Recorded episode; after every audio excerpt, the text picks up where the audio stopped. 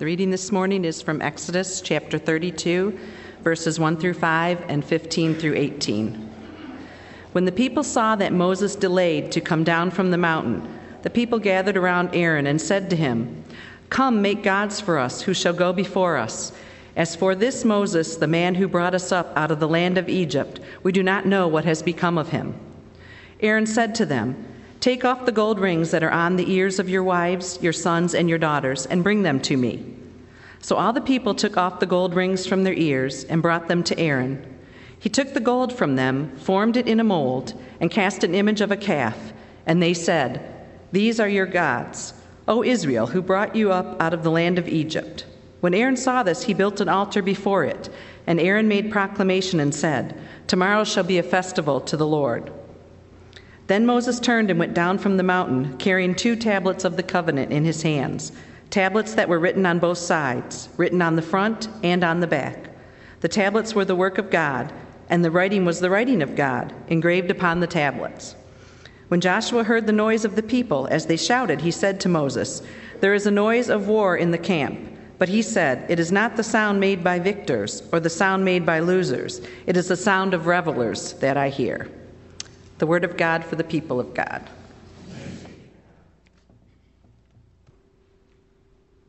So we began this journey four weeks ago. We began by understanding that sometimes when we are at our most lost place, that's in fact where God calls us. Amy then helped us think about the fact that if we're going to go on this journey of our life, this journey of faith, we have to figure out what we need to finally lay down and leave behind. Quit carrying all the old baggage with us. Last week we talked about the necessities that we need along the way and, and what helps make the journey more fun, more possible, and more successful. But after all that, even when we've done all of those things, there are times when we discover moments of setback and disappointment along the way. Have any of you lived? Have any of you failed? The answer is the same, isn't it? Now, whether the risk is large or small, the fact is all of us have had those moments of disappointment, of frustration. Now, in my life, I've discovered that's a truth, but this is also a truth. Not everybody in their life has the same number or level of disappointments. It just seems to me that sometimes I encounter folks who live with an unfair burden, far larger than they should ever have to live, and maybe even larger than I've ever had to live. I have seen situations where people are having to go through things, I just don't know why they have to go through them. Uh, children sick with a variety of diseases, for example, uh, youth who are trying to make their way but are being launched by unhealthy homes, uh, people who are born into abject poverty and racism and violence. It seems, well, it leads me to that place where we say the world is unfair. Amen? It just feels to me sometimes that it'd be nice if we all had to deal with the same level of frustration and setback and disappointment. But I've also discovered, even if that were true, some of us get crushed by disappointments that others hardly bat an eye at. Either way, all of us find ourselves in those moments where we just feel like we've hit a wall, or maybe that the wall has collapsed down on top of us. That's where Moses was in this passage. He had gone up the mountain uh, to be with God. Now, you know what that's like when you go up the mountain to be with God. God does not always appear on our timeline. You've been seeking out God and realized that God was not right there ready for you right now. And sometimes you have to wait. Sometimes you have to wait longer than you ever thought you'd have to wait. And then when God appears, God might in fact say something, do something different than you anticipated or even desired. All that's going up on the mountain. But everything's okay back down the valley, Moses thinks, because, well, before he left, he said, Hey, y'all, I'm going up the mountain. I'm going to commune with God. I'm going to check some things out, get some things straightened out. I'll be back. Aaron, you're in charge. Aaron's responsible. Aaron's been faithful. Aaron's a good guy. So Moses left knowing that it was going to be okay. And this is the beginning of the first time in history complete, total, chaotic, mind blowing, house destroying party while the parents are out of town for the weekend. That's really what goes on here. Uh, while Moses is up on the mountain, it says he's delayed in his return. And because he's delayed in his return, the folks had some idle time on their hands. And you know what happens when you got idle time on your hands and daddy and mama aren't home? Let's go have a party. And so they start this party. And Aaron says, Oh, this will be fine. People need to let off some steam. It'll be cool. And they start having their party, and then it gets louder and gets uh, rowdier, and things happen, and a bonfire begins. And then, somewhere when the party's really rocking, someone says, Hey, I got an idea. Let's take the gold that we have off and throw it in the fire. Now, you know the party's getting out of control when everyone says, Yeah, let's do that. So they start throwing their gold in the fire. Then they party a little more and decide, hey, you know what would be cool? Let's make some idols out of this melting gold and we'll make them our gods. Does that not sound insane to you? Well, if it does, I just want to share this little observation. I have seen moments when an excuse is given by people once they were caught that made that excuse seem pretty mild. And so they make this idol and they're starting to worship this golden calf of all things. And Moses starts to come back down. Moses starts to arrive back home and the party's not over. Oops. And Moses comes and he knocks on the door. And Aaron opens it. Oh, hey, Moses. What's going on? I hear a lot of noise. Uh, well, no, we were just. Uh, uh, um. Moses comes in and sees this out of control party. And then sees this gold calf and looks at Aaron. And Aaron knows he's in trouble and he says, Well, you know, we just. we threw our gold in the fire. Yeah, but then this golden calf just sort of appeared out of the fire. And we weren't really worshiping around it. We were just we were just dancing and it looked like we were worshiping it. Now, I'm, I don't know if you've ever been there. Have you ever been in a moment when you walk into a it's been a good day, you know, things been going fine, and you walk in and you get a piece of news that takes your heart and drops it on the floor in front of you. Have you ever been there? When um, I was a youth pastor down in North Carolina at St. Matthew's United Methodist Church, we'd been I'd been working with the kids for a year, and we had a great group, and things were really going well. So we took them out to the coast and had a had a weekend retreat with them. We slept in tents there along the ocean and everything. And I've discovered that in one of the tents, Tommy, um, who came along on the trip, had decided in the bottom of his backpack to put beer. Um, it wasn't on the packing list, but he brought it anyway. And, um, and they shared the, the beer in their, in their tent um, that night. And I got up the next morning, and you know how it happened. Hey, don't tell anybody. Don't tell anybody. They're going to tell. So I found out. Now, I was young. And I'd poured a year of my life into those kids, and I had such high expectations for them, and I was mad. I felt betrayed. I was so angry at them, and I said to Laura, I said, You go get them and march them down to the, down to the beach. I'm coming in a few minutes. And I grabbed my Bible, and I'm trying to find a passage that I can just use to really rail on them with, you know. So I get my Bible and I'm still flipping as I walk down to the kids. I want it better be a good one, you know? I mean, I'm just mad. I'm just so angry. I'm so disappointed. And I get down there and I see them, and I want to tell you, hot went through me like electricity. I just threw the Bible down. said, what are you doing? After all we've been through this year. And off I went. And then I got mad. I was so mad because they had not measured up to my expectations. I was mad because they had not done what I expected them to do. I was mad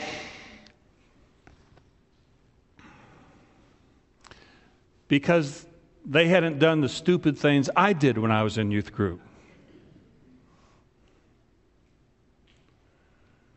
Well, Moses had his heart fall out on the floor because he had just been with these people. He led them through the sea. God had just given them the miracle of food that would last them the entire journey. All these things had happened, and still they're acting this way. And God had just spoken to Moses, and Moses came back to them, and it wasn't at all like he expected. It's at this point, you know, that point where your heart feels like it weighs 50,000 pounds when your mind is so befuddled with anger and hurt and disappointment. It's at this point when it felt like everything you had put your effort into in the past had come to nothing. It was at this point that oftentimes people like me and Amy and Christine get invited into the story. We get invited to come in when there are pieces laying all over the ground and anger and emotions and feelings and accusations and excuses and blame and guilt and despair and sadness and tears are all just pouring all over the place. Now what? How can we put those pieces back together? How do you begin to trust again? How do you start over again after everything you've tried to do hasn't worked? And a million other questions. Now, you might think that this is a frustrating place to be. And yes, to a certain extent it is. But if you think it's a terrible place to be, then you do not understand or know the God who is with us all. Because it has been my experience, and I think it's a scriptural reference, that that's where God does some of God's best work. When everything has fallen apart, when there is no hope, when the doors have been shut, God comes in and begins to say, Wow, let me step in here because you guys are missing an awful lot. God specializes in coming into those places in our life where we've been on our journey and we hit the wall, we fall off the cliff, and we feel like it is all over. Hi, God says, let's start over. And there are some common experiences that I've discovered in the past that help in those moments when disappointment is about ready to overwhelm us. The first thing I've discovered is that truth is at the beginning of how God works. When we hit walls of disappointment, when we have setbacks, my experience is that we oftentimes have a very difficult time getting back to truth. We think that disappointment is the truth. We think the failure is the truth. I thought that the act of, the, of Tommy bringing beer on the, on the youth trip was a definition of the youth group. I lost truth in the moment. God comes back and says, It's time for us to get true. And sometimes the truth is uncomfortable. That's why we don't like it too much. We're afraid of it. We're afraid what happens when the truth is revealed. We don't understand that God is a God who says when the truth is revealed, the thing that is overwhelming you and disappointing you is shown for what it is and nothing more than what it is. Because compared to the power of God's grace, compared to the power of God to do a new thing, and when the truth is revealed, we discover that power can truly make a difference. When truth is revealed, we begin to no longer live according to the lies that we have told ourselves and others. Now, sometimes I've discovered I need help of others for me to see the truth because I can get really passionate. When I get passionate, I get focused and I get the blinders on. Anybody carry blinders in their pocket?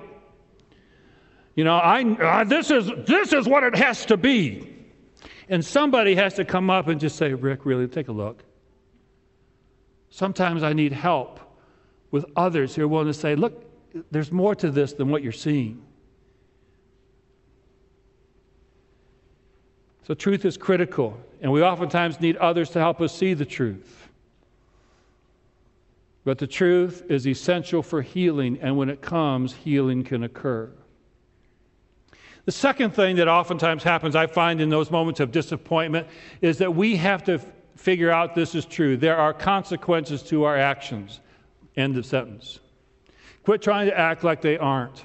Quit trying to act like the consequences that we set off into the pond, we can somehow pull back. We can't.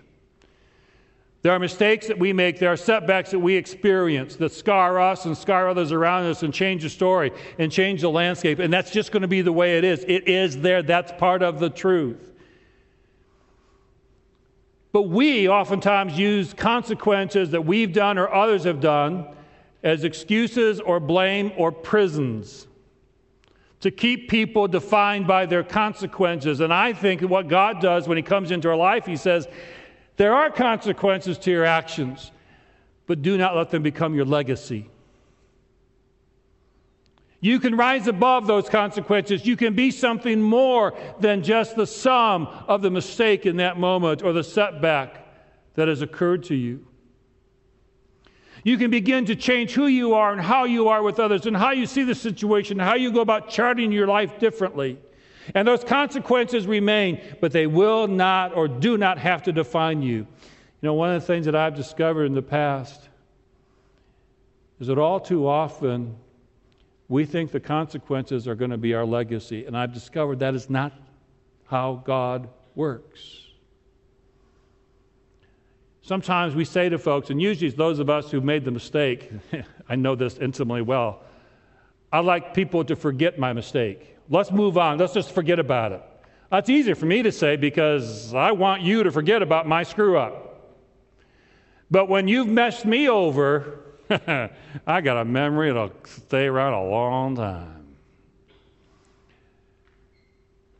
And you can't tell me to forget because I don't forget. I'm not stupid. I do not get amnesia in those moments, and God doesn't ask me to.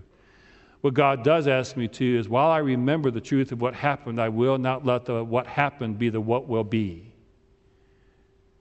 Change is possible. We can move forward from whatever disappointment we're living with in the moment.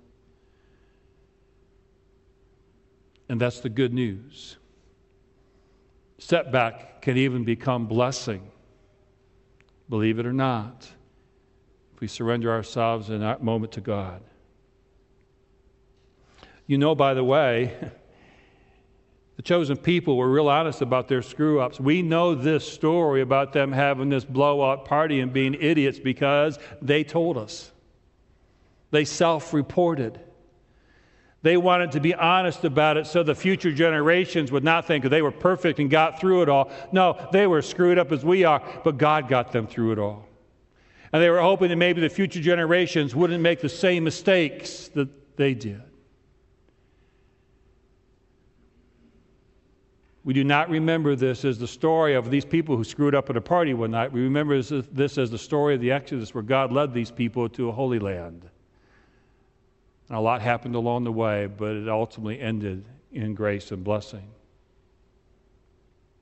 I also know that in this story in particular, God is about faithfulness and covenant. God comes back to the people to remind them of the fact that they are in a relationship of a covenantal nature, and that matters. It matters not because it's a, a weight around our neck, but because it's a foundation that can give us hope. See, our natural reaction, oh, okay, maybe I'm us. My natural reaction when things are hard is to want to run and find the easy way and go that path as fast as I can. But that's not what covenant's about. Covenant about says, I'll stay with you even when you screw up, you save me, even when I screw up, and when we both have screwed up, thank God we've got a covenant, because otherwise we'd spin out of control. That doesn't mean that it's easy. It's not.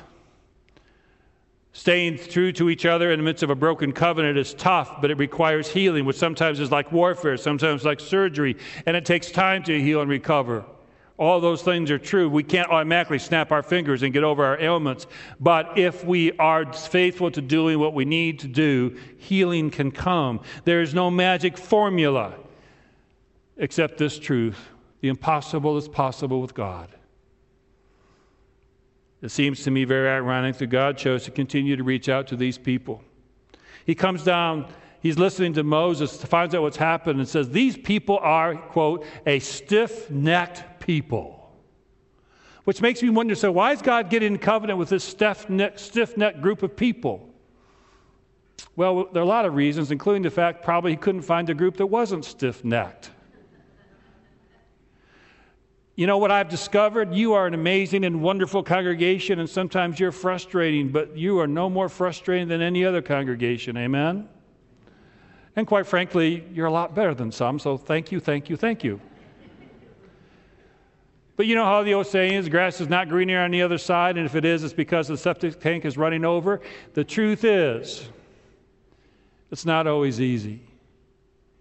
But God chose to re enter into covenant with these same foolish people, ultimately simply because it's the nature of God to do so, which is good news for you and I when we screw up, when we have lost hope, when we don't know how to go on. It's just who God is, it's what God does. God never gave up on them. God got them to the promised land. God never gives up on us. Never. Never.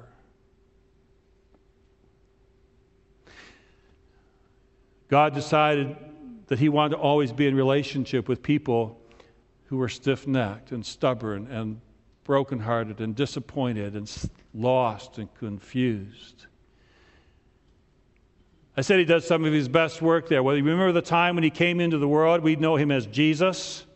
And he walked up to that woman who was being scorned by her community because she had really messed up. But then we discovered it was the community who was really messing up as much. And he said to her, I forgive you. Go and do a new life. Remember how he went Amongst all the people that were gathered around him, he looked up and he saw a cheat and a traitor up in a tree. And he said, You're the one I want to hang with. Let me go to your house. Remember how he hung from a cross? And as he died, looked out at those who had betrayed him, who were killing him, who were making fun of him, and he said, Forgive them, for they know not what they do.